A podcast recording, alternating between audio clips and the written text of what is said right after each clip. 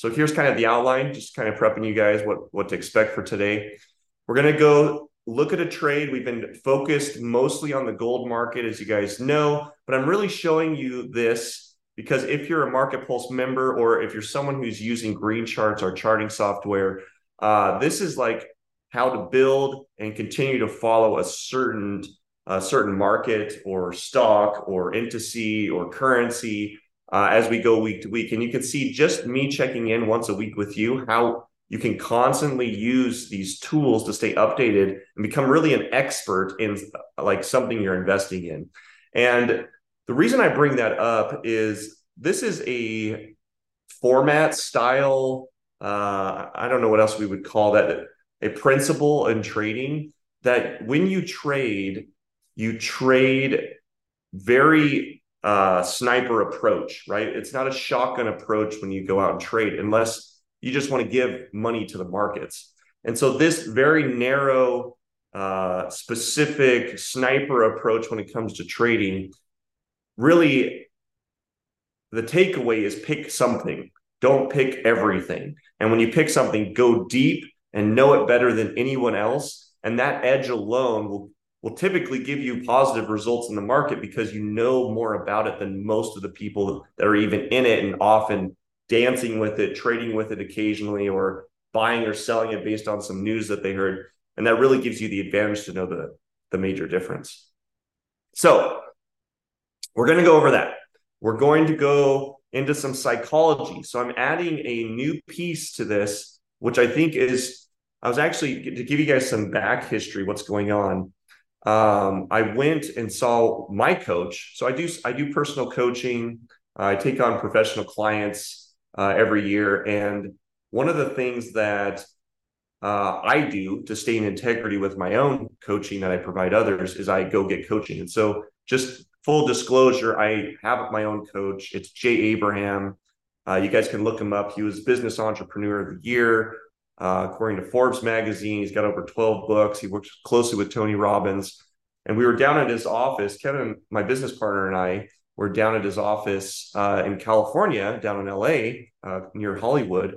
And something happened where we were in a conversation. I was like, oh my gosh, like I'm forget, I, I left probably the most valuable asset I could give people out of my training, out of my conversation. And so I'm bringing that back. A lot of you don't know that I have a lot of training, uh, both certifiable, I guess you could say, or like courses and things that I've gone to that have given me this accreditation, but also just experience and really diving deep into this. And so I actually I have a book that is primarily about uh, the psychology of like success. And it's coming out April 9th. I've been working on it for over two years. Uh, worked with a lot of the team members from the Franklin Covey team. I've got some incredible endorsements. Uh, and we're working on some fine tuning right now, but that book is going to be coming out. We think the title is going to be called Blinded by Your Strengths. And we're going to, each time we meet, I'm going to take a little segment of this training to really get into your head because uh, beliefs and your way that your mind works manifests how your life shows up specifically with money. In fact, you should see, I've got some really cool uh, affirmations and things that help, you know, uh, cultivate a positive money mindset. But if you're not even aware that like this is something that largely contributes to how your financial situation shows up, then you're not doing anything about it. You know, conceptually, you can be reading books, uh, et cetera, et cetera. But I really saw after meeting with Jay and getting some coaching with him is like, Matt, this is your greatest asset that you actually provide. Sure, you can show tools. Sure, you can show like how to make trades, how to how to do the technicals. I've definitely got my 10,000 hours when it comes to, to trading and like how to do things like this. However, if you don't get your mindset and your mind right, it just doesn't matter. You can have a shovel, but if you're just not motivated to dig with it, then you know what's the point, right?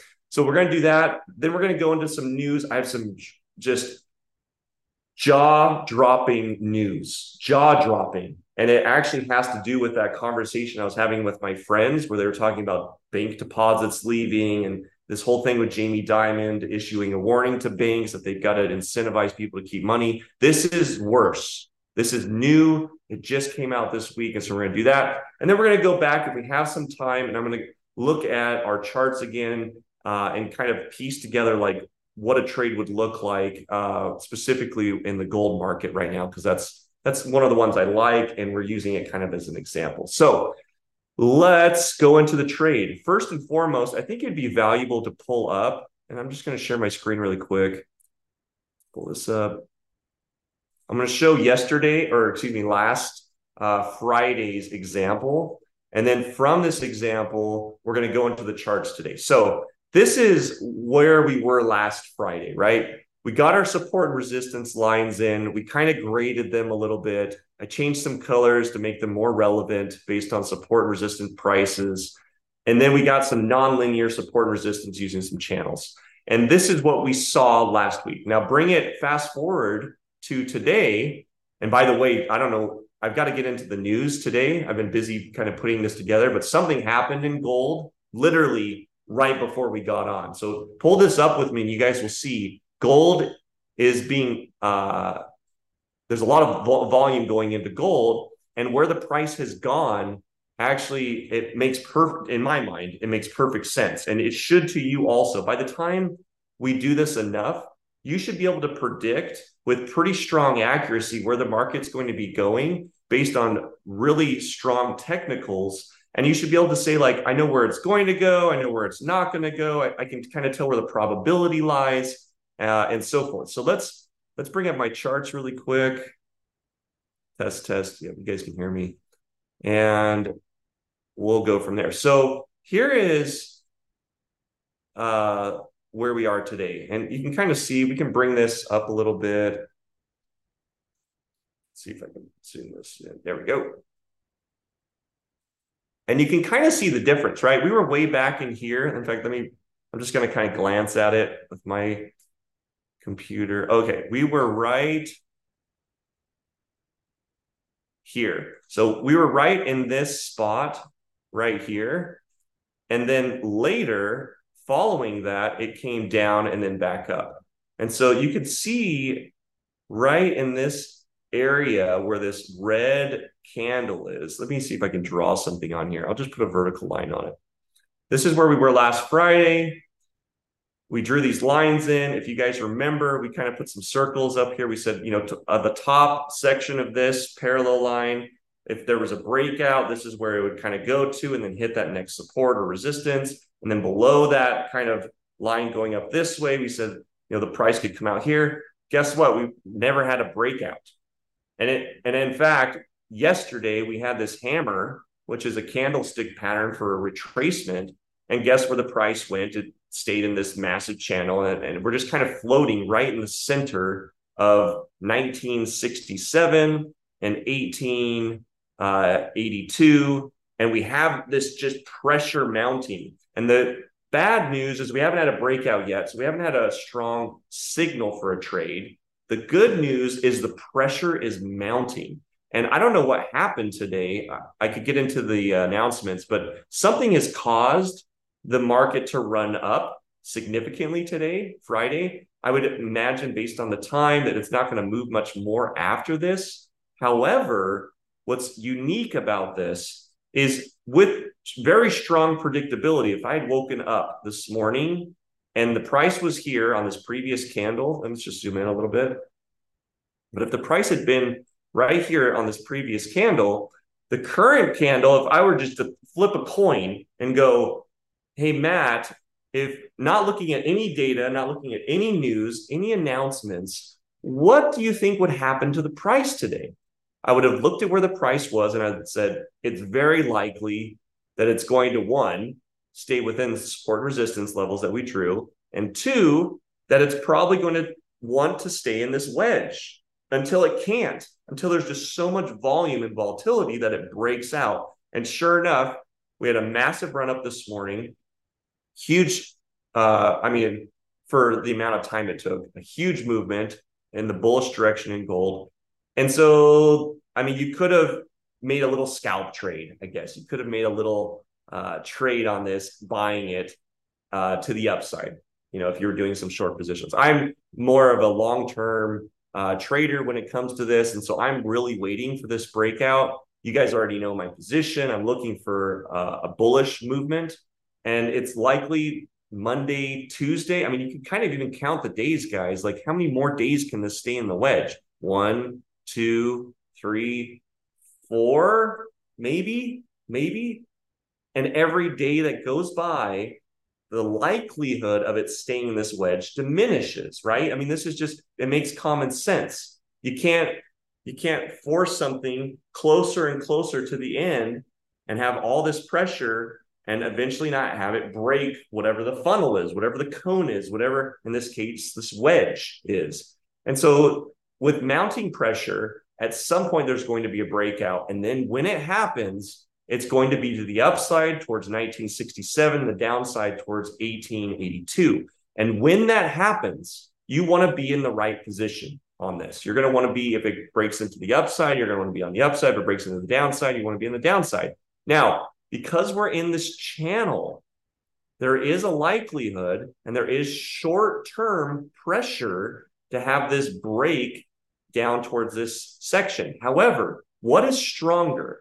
Is it stronger to have this go down or is it stronger to go up based on our support our non-linear support resistance well because of how long this has been going up and how long we've been in this channel based on this price and the low there's more pressure for this to go up than it is for it to go down why because this is a longer term trend this is a shorter term trend and if you look at I pulled up earlier uh, some moving averages on this.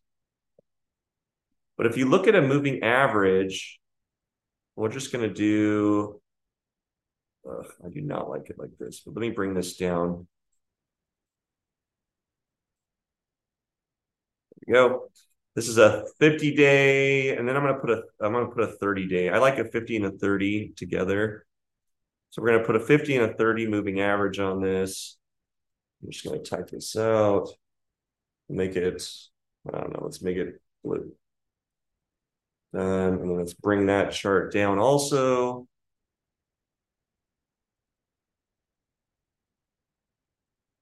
There we go. But if you look at the moving averages on this also, you can see that the uh, 30 day is still low. It's still down, still sell. And so is the 50. The 50 actually has kind of come off and gone flat. So it is transitioning, but the short term moving average is still more bearish than bullish. So from just those two moving averages, you're, you're clearly getting a picture that this is, it's not set up yet for a massive bull run, at least from a technical standpoint. There could be some news about the dollar or something that's going on globally that makes, you know, oil prices go through the, or gold prices go through the roof, like oil prices going up. And if oil prices go up, you can count on gold prices going up because they're a tied commodity. It takes oil to get gold out of the ground. And so it, it forces the price to go up if it costs more to get it out. And so you're, you're just going to see these correlations, right? Oil prices start dropping drastically, you might see gold prices drop also, unless we start going into a recession. So there's all these little data points. But from a technical standpoint, we're just waiting. We're waiting for it to break the wedge. We'll keep tracking this. I'll take a picture of this today. And then Monday, uh, I won't get to see you, but next Friday, we'll see how many days goes by. And guys, it's going to happen next week. This breakout will happen next week. And then the small potential is to 1967 or 1882. So there's going to be a trade there. When that happens, let me show you what to do with this, just so that everyone's clear. When that happens, you are going to want to put your trade wherever that breakout occurs. And then you're going to want to put your stops outside of these levels. Now, hopefully, you know, I'm going to be more biased to the buy side than the sell side just because I'm okay holding this for a long period of time. Obviously, if you're using leverage, you're going to want to maybe change your position a little bit. But uh, if you're just buying it, right, actually going out and buying gold or holding it through like Monex or some exchange like that with no leverage, I'm, I'm very bullish. And if you are going to use some leverage, just don't use very much if you're going to have this bias towards the bulls. But let's say it's a buy. If it's a buy, I'm going to set my target inside of this range. I mean, I want my exit to be below 1960, uh, 1967. And that's going to put us at like, I don't know, I'd probably want to be at like 1959 on my exit. And then I'd set my stop below 1876, below this uh, support level. Now, if it's a sell, we go the opposite way. Put my exit uh, somewhere here, like 1892, and then I put my stop loss outside. So it's just, it's really simple. You put your targets inside of support and resistance, you put your stop losses outside. Why? Because you got to let this thing breathe a little bit, right? If it happens to go outside of that support resistance, you got to give it a little bit of room to kind of settle out before that pressure pushes it back up. And the same thing with your target. You don't want to have your target right outside of the support resistance level because that's going to largely diminish the likelihood of you getting out of your trade. You want to be inside of the support resistance. So just basic 101 stuff, guys. But here's kind of your uh, setup for gold. Let me take a picture of this really quick.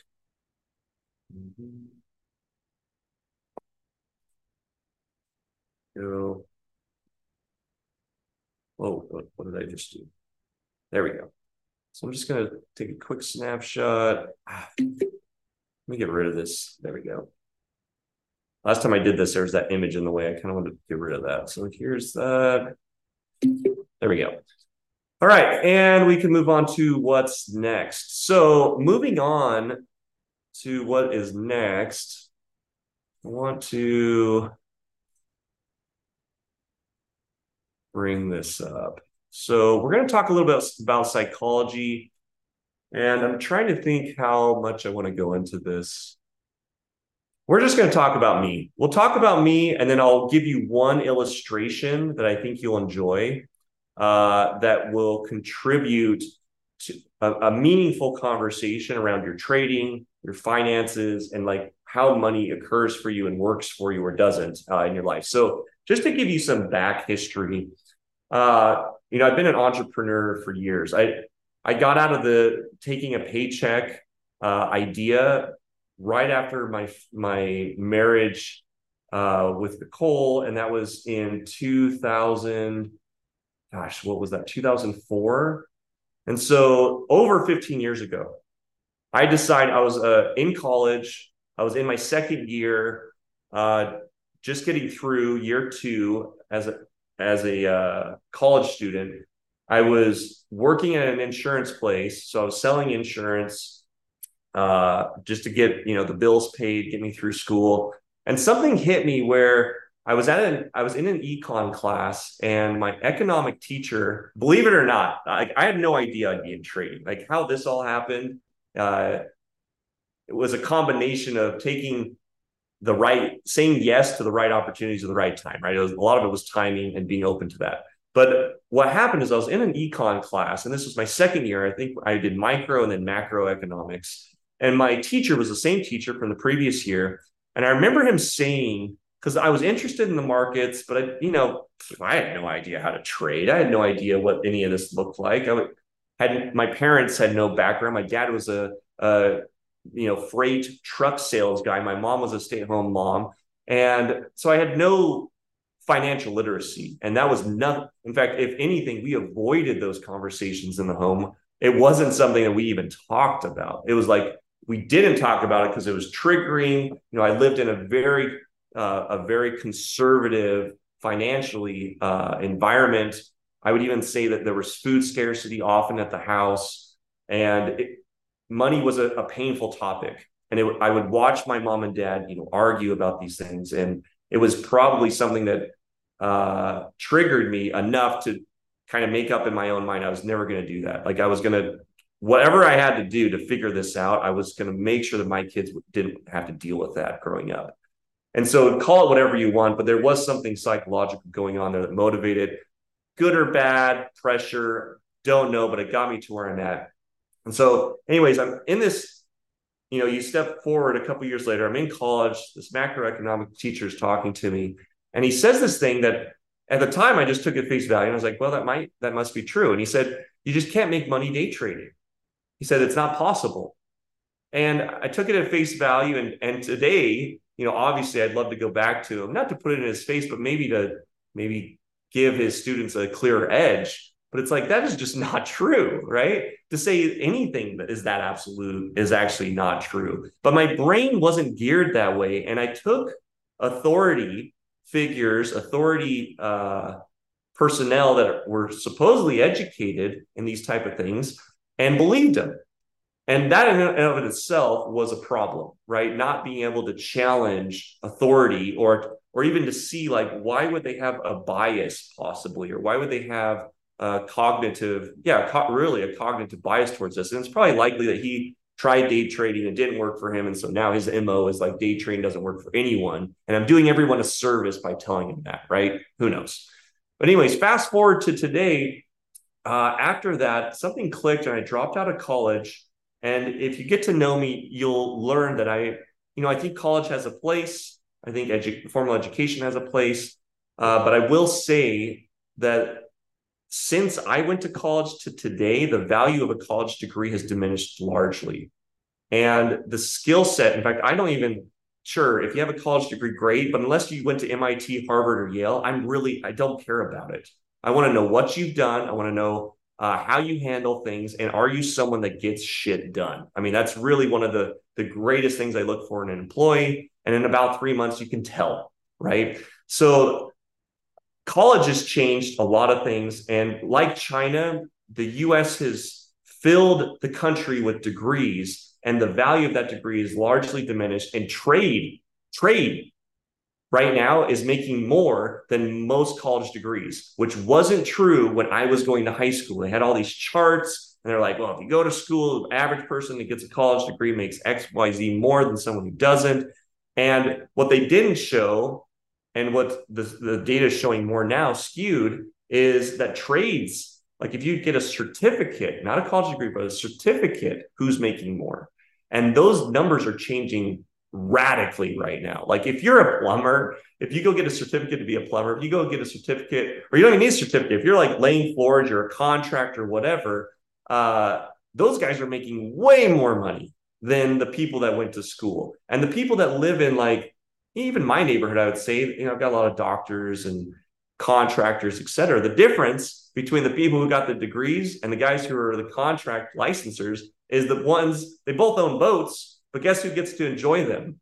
Right? The doctor is just swamped. He never has time to enjoy the things he has, or the people with not certifiable university certificates actually are just they're just drowned in time right they're just they're tied to this uh, concept of how to work so anyways all of these things have contributed uh, to how i think about things and it was just after i got married uh, i started getting into trading my business partner and i had about 30 cell phone stores from Chicago to Hilo, Hawaii. We got out of that business in 2008 after the last crash and uh, started day trading. In fact, my partner's dad had developed some indicators and got me interested based on his stuff that he had done and his strategy. And so I got interested. Like, here's my way to learn how to get into the financial markets. And while I was doing that, I got introduced to another group and I was running, I was starting another business in something called cogeneration, which is a green, uh, it, it's kind of a green product, you could say, for energy. Where what we were doing is we were going to meat processing plants like JBS, Pilgrim Pride, and we were going to these places and we were creating contracts for us to kind of clean up their energy, take their heat that they were using to clean all their meat and find a better way to get on that heat source while also giving them a cheaper uh, energy cost. And there was this incentive, this federal incentive called PURPA, where we could push a federally mandated rate to sell the energy back to the local uh, municipal. Anyways, we got all these contracts. Uh, we're about to go public. We're about to sell our shares in this company to a publicly traded company and my partners invite me to go to lunch. And it went something like this. And this is like the first chapter of my book. I've decided as we do this, I'm going to actually take this chapter by chapter and kind of give you the nugget of what's in my book and why I wrote it this way. But basically, the story, this, it sounded something like this is Matt, you know, we really like you, but we just can't figure out how to fit you into this business. And I'm sitting there like, what, what? Like, fit me in. I've been in this whole time. I've got, I even have business cards. Like, I've been on these trips with you. I've been connecting the dots and like helping form this whole thing. What, what is going on? And clearly, the two, you know, call it greed, call it whatever you want. This was just coming out of the recession, also. You know, I don't understand completely what was going on in their lives. But at that time, my story was these guys are cutting me out of the largest deal that I've ever put together in my life. Probably one to one and a half million dollars cash money that I could have had in about a three month period of time. And now they're telling me that they're cutting me out. And I didn't take it very well, right? I got pissed. I cut my friend off. You know, this was a, one of my best friends that I was doing business with. I cut off, you know, this other partner. I won't mention names. And I felt like I got screwed. And I got an attorney. I had records of every email that they had ever sent back and forth between customers, between themselves. I knew the negotiations that were happening uh, with this publicly traded company. And it, you know, I managed all the IT and they just had no idea that like all these emails sit in a corporate thing and I had access to, I mean, they just had no concept. And so I got my uh, an attorney. He was going to take this whole thing on pro bono. He's like, "Oh, this is easy, Matt. You're going to win this thing completely. You know, we'll get some money out of it. I'll get a percentage of that. Blah blah blah." And it just occupied my space, my time, and my mind to a degree that the business that I had with my other partner, doing trading, teaching people how to trade, be more financially responsible, uh, was not going very well because my energy, my mind had gone from this place of abundance, maybe, maybe I wasn't even quite there, to this massive uh, scarcity mindset where I couldn't see anything outside of I got screwed, it's their fault, and there was nothing I could have done different to have this outcome. I'm 100% right, and they are 100% responsible, right? So what do we call that? We call it a victimhood mentality, right? And and I get it. Had we gone to court, had this all happened, I probably would have won and I probably would have got some money out of it. But let me tell you what happened. I started my my life actually, my life literally started degrading. Not just in that in business, but also in other areas. And I noticed like it got to a point where it was so bad, so painful that I was like, I have to do something about this. I do not know what's going on with me, but I feel like I'm on a spiral that is just going down, right? And a lot of you might relate to this, right? This it's common that when you get into this type of mindset, it will literally suck everything out of you. And I was young, you know, I, I had no concept of these these uh, ideas of mindset and beliefs and I just know I'd never done anything in that world, never really read books in, in that world. And I got a therapist. I remember sitting down with a therapist. I was getting my life together, getting my, my personal life together, and something clicked at some point where I saw it. I can't, I don't remember what the conversation was. I was probably with a coach or a therapist, and they were just like, Matt, you were just being a complete victim. How were you responsible for the thing that happened? And we worked on it probably for weeks. And when it clicked, and I finally took responsibility for the thing that happened that day at lunch with my business partners, the day that I finally got responsible for the result, like it was 100% on me. And if I wanted something to happen and to be different than how it happened, the only person that could have influenced that was me, not them, because I'm not them, right? I can't influence them. They're going to do what they're going to do. That's reality. But the moment I argue with reality, like they should have done it this way, they needed to do this this way, then everything shifts, right? It, the responsibility shifts off. And then you go into this massive victim cycle. And frankly, victims just suck energy. They, there's no productivity, there's no creativity, and there's no abundance in it. And so there was a moment where all this happened. I got really clear, and it was so life changing. And my book talks about this at the end to the point that I called this friend. He was a best friend. And I like I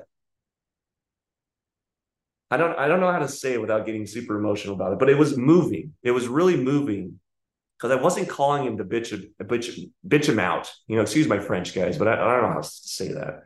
I didn't call him to bitch him out. I called him to apologize. I called him to get free of this thing that I was holding over him, and he had no clue. He had no idea. And in every court hearing in my mind that I had, I was right, he was wrong. And the moment I got responsible and I was like, hey, like this sucked. And not only did this suck, this is the impact that it's had on me and our friendship and all these negative things. And I'm I'm just really sorry that I did that.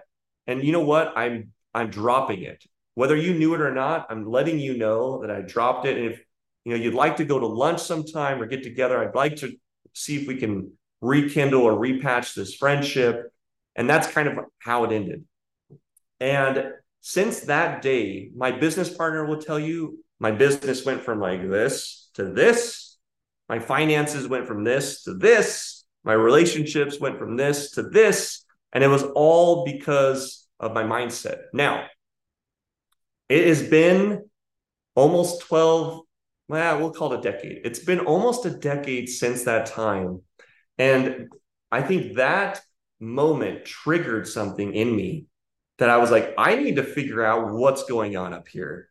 Because clearly, when this thing up here isn't set right, my whole life reacts to it. And when I saw that, I got obsessed. And I'm a little ADHD, a little bit on the spectrum, right? So I when I get interested in something, I dive 110%. And I did that. And so there I am diving 110% into this, uh, into this philosophy of like, I'm responsible I don't want to be a victim to my life. I want to, I want to, I call it author. I want to author my life like it was a book that I would write. And when I got obsessed about that, one, I was going, I went through two years of therapy, loved it. I, I, was complete when I was done. Then I got into coaching. I went through like two to three years of coaching, paid for, I've spent over hundreds of thousands of dollars in coaching. I'm still getting coached by the best.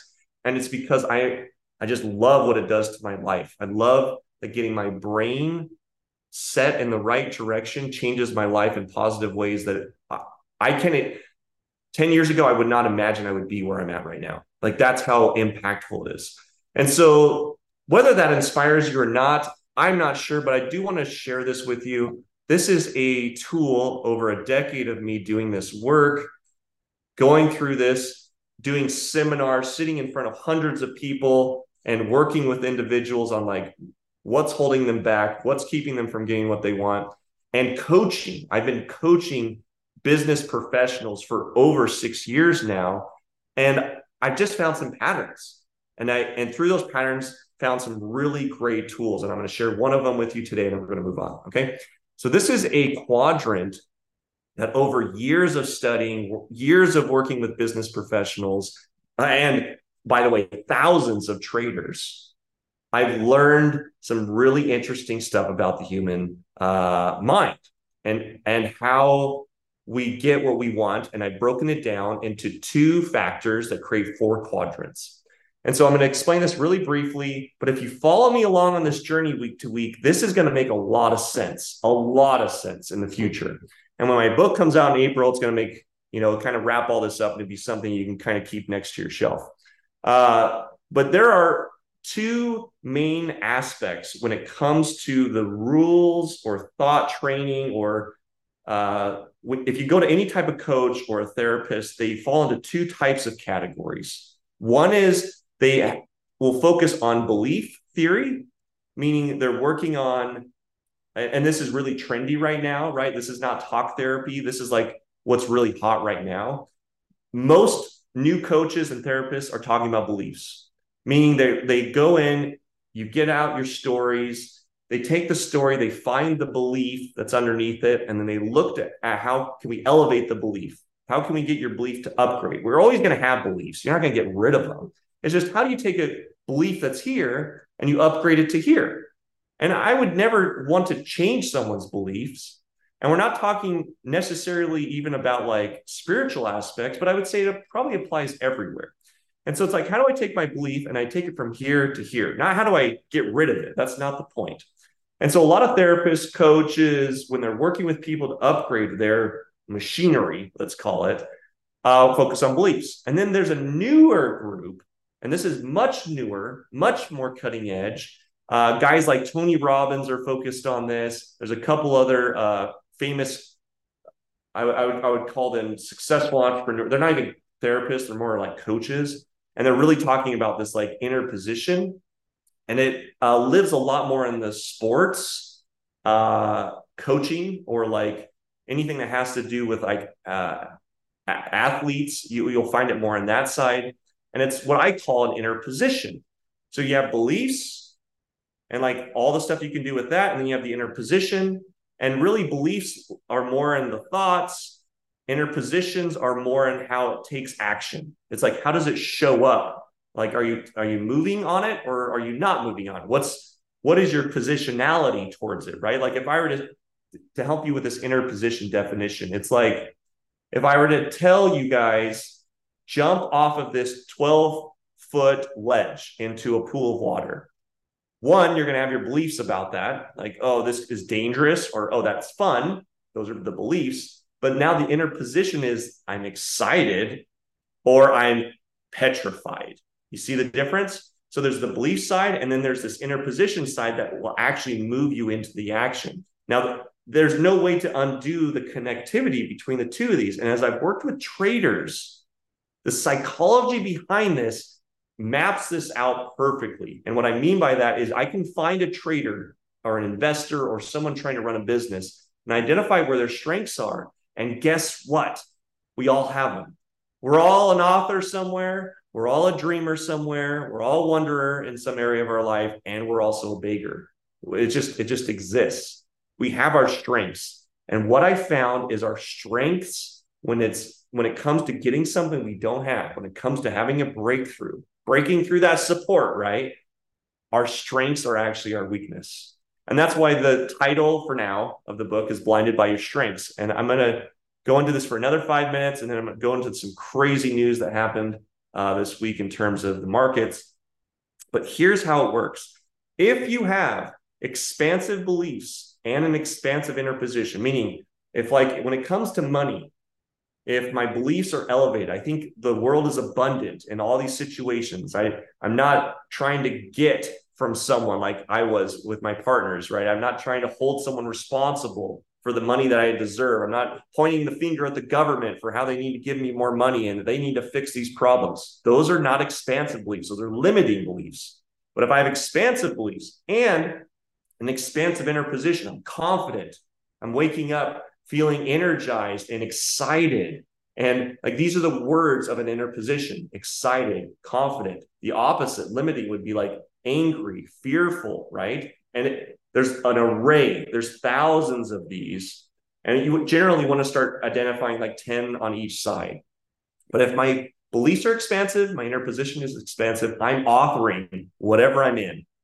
So if I'm that way with money, money's probably showing up for you really easily. Like you just, and there it shows up. If you're doing it with like a sport or like a hobby, there it shows up. If it's in a relation, maybe you're really great with relationships. You know, your beliefs are expansive, your positions expansive around it, they flourish, right? Authors literally write, they literally, it's like they write it down and it happens.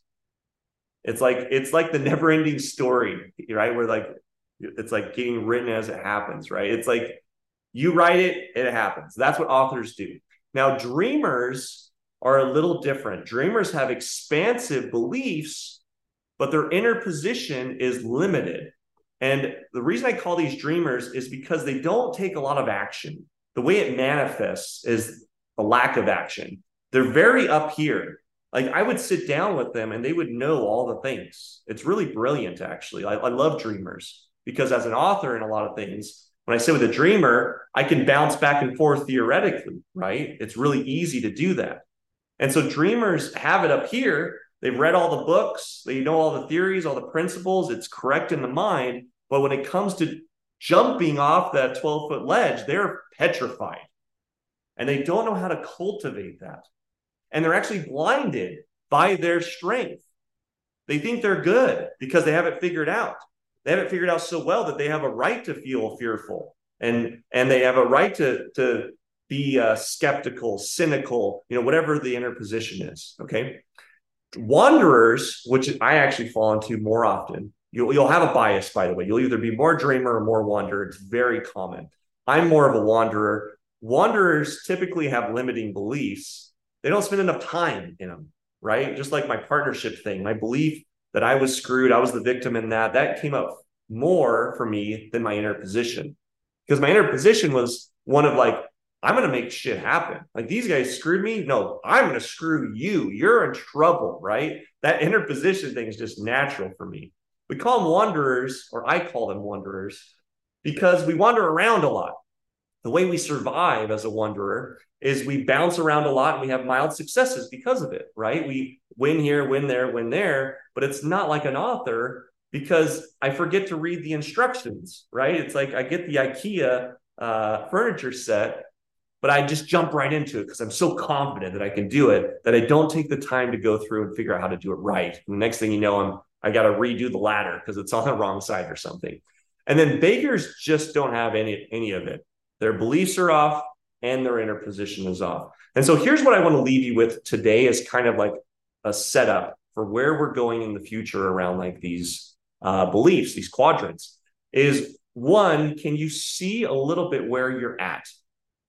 Are you more dreamer or are you more wanderer? Because if you are, all you have to do is upgrade one side or the other, right? It's really simple. And then, secondly, and this is probably the most difficult part, is can you get help from someone who's not going to reinforce your strength? Here's the biggest problem I've seen in coaching, the biggest problem I've seen in therapy, the biggest hurdle that I've experienced when people are trying to get something they want and they can't manifest it. They, they just keep hitting this wall, this support or resistance, right? Like we would compare in the market. The one thing that I've noticed that's the biggest uh, that they struggle with is they go find someone that agrees with their strength because it what they get is validation.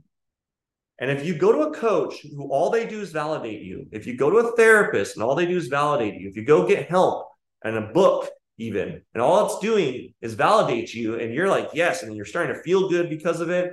You are missing the mark and you're, you are a testament to all of the people that, and all the evidence that I've seen that your strength has you biased so much that you're unwilling to go to a coach, therapist, or get a book that's going to call you out on your shit.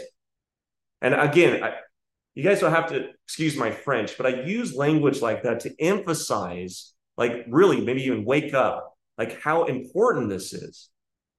We're missing the psychology piece because we are biased by our own strength. As a dreamer you are biased by your beliefs. As a wanderer you are biased by your your charisma your confidence. It actually gets in the way. And so an author has perfect balance. And then when you author something it it just flows to you. And, and each of you have experienced that on some level in some area of your life. What if you could have that in everything? And particularly for this topic and our Market Pulse members, what if you could do it with money in a way that you've never done it before? And the main ingredient isn't learning how to trade. It isn't like learning some secret sauce system. It's up here combined with what I would say here. It's a perfect balance that's going to actually manifest this. Okay, so there we are. There's the quadrants. Again, April 9th, guys, this book's coming out. I'll keep you updated. But we're going to progress through this because I have a lot of context to unpack inside of this. Because it's like, well, great, Matt. You kind of left us on a cliffhanger, other than you've told me not to go see someone that agrees with my strength, which is a great tip, by the way. But we're going to talk about how to move through these quadrants, how to go from wanderer to author, dreamer to author. And if you're a beggar, you actually want to move to wanderer dreamer first. It's like it's it's just what I've seen pattern wise that works the best. Okay. Love that. Love that I'm doing that. That may surprise a lot of you that I do this. Uh, but this is the coaching side of what I do. I love coaching people. I love seeing people have breakthroughs. And this stuff works. It worked for me. I had to kind of t- take my own path to get it. You don't have to do that. There are people out there like myself and others that have gone and and and dug, uh, created their own path, and you can find shortcuts kind of leaning on the experience of others. So Let's go into news. Next up, I've got this. So I had these friends that I was telling you about that were telling me about the bank uh, withdrawals that were happening and how Jamie Dimon even issued a warning to banks like, hey, you guys need to figure out a way to keep deposits from going down. There's a ton of charts that show this. There is a new piece of data that came out this week uh, from the San Francisco Feds that I'm going to actually, you know what I'm going to do? I'm just going to show you the images. I feel pretty well educated on this. So I'm just going to bring these up. Here's one. And I'll just show you the data. I don't need to show you the articles. So this is money. This is uh, excess savings. And the data that came out from the San Francisco Feds is that excess savings are plummeting. And so let me give you some back history on what's going on, why this would happen. So the pandemic did two things. One, gave a ton of money to the public. M2, as you guys know, went through the roof. There was more cash given to the public and to individual households than ever before. And that money, for the most part, went into sa- not for everyone. Some people bought ridiculous things, but for the most part, a lot of that money went in to savings accounts. In fact, we went from billions to $2.1 trillion during the pandemic of money that moved into people's savings accounts. That is this blue line. You can see the spike, and the 2020 is the date around there that happened. And then the fall off. Currently, today, we've gone from 2.1 in 2020 to today, guess where we're at? 190 billion. That's all savings accounts in the US added up. 2.1 trillion, one, uh, 190 billion. That's a massive move. And this is coupled with data that, and I was calling this everyone's last hoorah. If you're close to some of my friends and associates, you probably heard me saying this people were going on crazy spending sprees end of last year, beginning of this year. So Q4, Q4 2022, Q1 2023, we had the largest amount of excess spending in the US than we've ever had, meaning people were buying stuff they just didn't need, going on trips they shouldn't have been going on in conjunction to the past.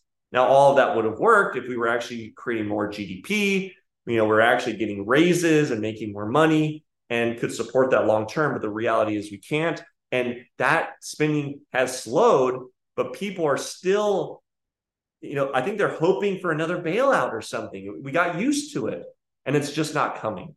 And so here's what's happening. Here's this isn't a prediction. Well, I guess I, you have to call it a prediction because something could happen in the next month. But what will happen if there's not any intervention, not any of these black swan events or you know saving graces from the government or I don't even know what you want to call them. It's it's all disastrous. But in the next 30 days, guys, it's going to get depleted. 30 days. There's no way we're coming off of this curve without some government intervention. So I'd obviously be watching for that. Watch for a you know a, a hail mary, so to speak. But the last two rounds are over, and savings accounts are about to be completely depleted. And this is compared to the average. A lot of you guys are going to argue with me because there's that data that came out that uh, deposits were going to an all time low. And while that's true, a lot of the money that was getting pulled out of uh, bank deposits were going into money market accounts and CDs. Why? Because we haven't had interest rates this high for a long time. And people are like, why would I keep my money in a savings account when I can have it in a money market account for the next six months or whatever, and I'm making five, six percent, right? So I get it. However, here's the data that shows that that doesn't matter. We are beyond the average. And let me show you this chart. This shows that that is a story to consider. However, that is not the full story. And this is a chart that shows, bring this in. This is a chart that shows obviously the 2.1 trillion the downgrade. And then what's important to note is the average, right? Most people put so much into savings as a safety net. Now, if you got your money in a CD, it's locked up, right? For a certain period of time, you can't get access to it. People keep, and I do this too. You have a little bit of money in the savings account because like that's your rainy day for like you know short term whatever. If I really need to liquidate, I can go into my bigger accounts. Here's the average, and you can see pre-pandemic trend is here.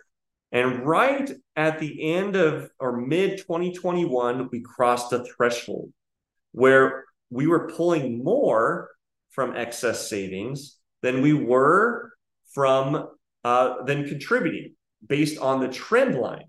Now we're still above zero. However, the 2.1 trillion that's gone to 190 shows that yes, there's probably still money sitting in money market accounts, CDs from these people, but the fact that the, the general savings trend is going to an all-time low shows that people's pandemic money, the money that they put under the mattress because they couldn't go on trips, they couldn't go out of the country, that money is largely gone. And people are still spending like it's still 2020, meaning they're racking up credit card debt. The amount of credit accumulation, and the data shows this also. So we've we've gone over in the past weeks. Uh, credit card debt, national national debt per household is at a all time record high. So this is not, you can't argue with me and say, oh no, the money's still there. It's all in money market accounts. It's not. If that were true, why is the debt to income ratio per household at an all time high? It's higher than it was during 2008, guys. It's at 40.1% last time I checked. It didn't even hit that before 2008. So we have a big problem coming. I would call it a, a crisis. And I'm not I'm not crying wolf. I'm not I'm not doing the chicken little dance. Okay. There is a problem here and it's mounting and it's getting worse and there's going to be repercussions. I think this is the finger that pushes. And here's here's the domino. Here's what you can plan on seeing happen next. When Americans don't have excess money to spend, whether it's debt or savings, doesn't matter where the money's coming from, they don't spend. And when consumers don't spend, guess what happens to companies? They tighten up. Supply that they planned on gets excess, so prices come down, which is good. Deflation will happen. The feds are definitely doing their job, right? Prices are going to have to come down. However, companies will suffer. When companies suffer, what happens to employment? They lay off employees. And it will likely be Q1 of 2024 that we're going to see. That's my prediction that you're going to see the largest increase or the beginning of the largest increase in unemployment starting beginning of next year. It it will likely be Christmas will either be the last hoorah where people double down on their debt to make sure that they have the same Christmas, the same amount of gifts. Right? We all kind of have a mental price tag in our head now based on the last two years of how much we should spend for Christmas. And this might be the last year. I'm calling it this year the, the last hoorah this is where everything settles and then we get to deal with the crap and the mess we made next year. And so I think we this is the finger that's going to push that unemployment domino that you guys know I've been saying that domino is the one where the house of cards falls. Everything else already looks bad. All the other data is already it, it's it's awful. I mean, you guys have seen all the other data I've been presenting. This last domino, unemployment is the last domino. And this data is consumers that will likely trigger the unemployment domino to start falling. Because when consumers stop spending, companies have to start cutting back.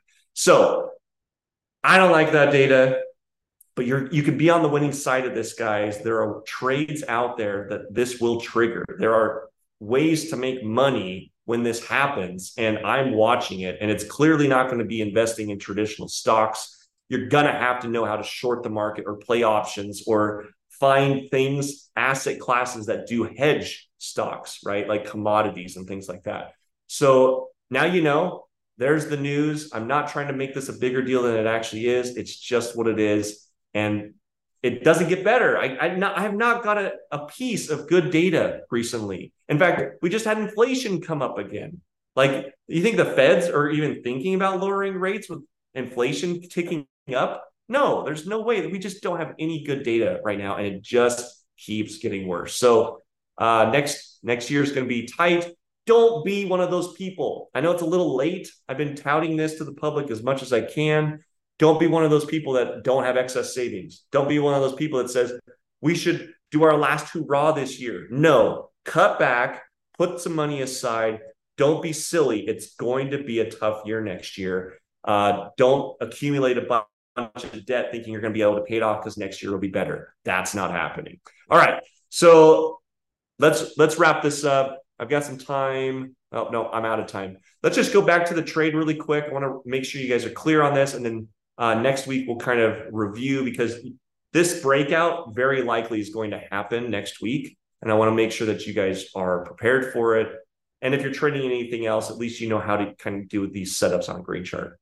So here it is again. Here's the breakout. You guys can see my support and resistance levels on the side. So if you want to write those down, you're, you're more than light, uh, welcome to.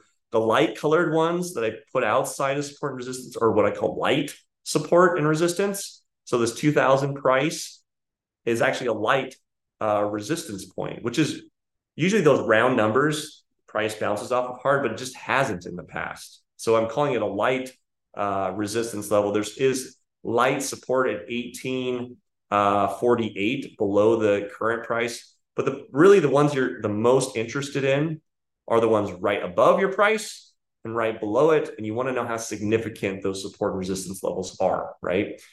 Um, outside of that, I think we're pretty much set up for this trade. I think if I were to nail the date, let me just guess. One, I think it could go one day easily, up or down.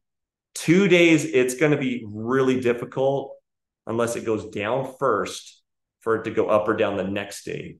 And then the probability, so we're talking one, two, three, four, five.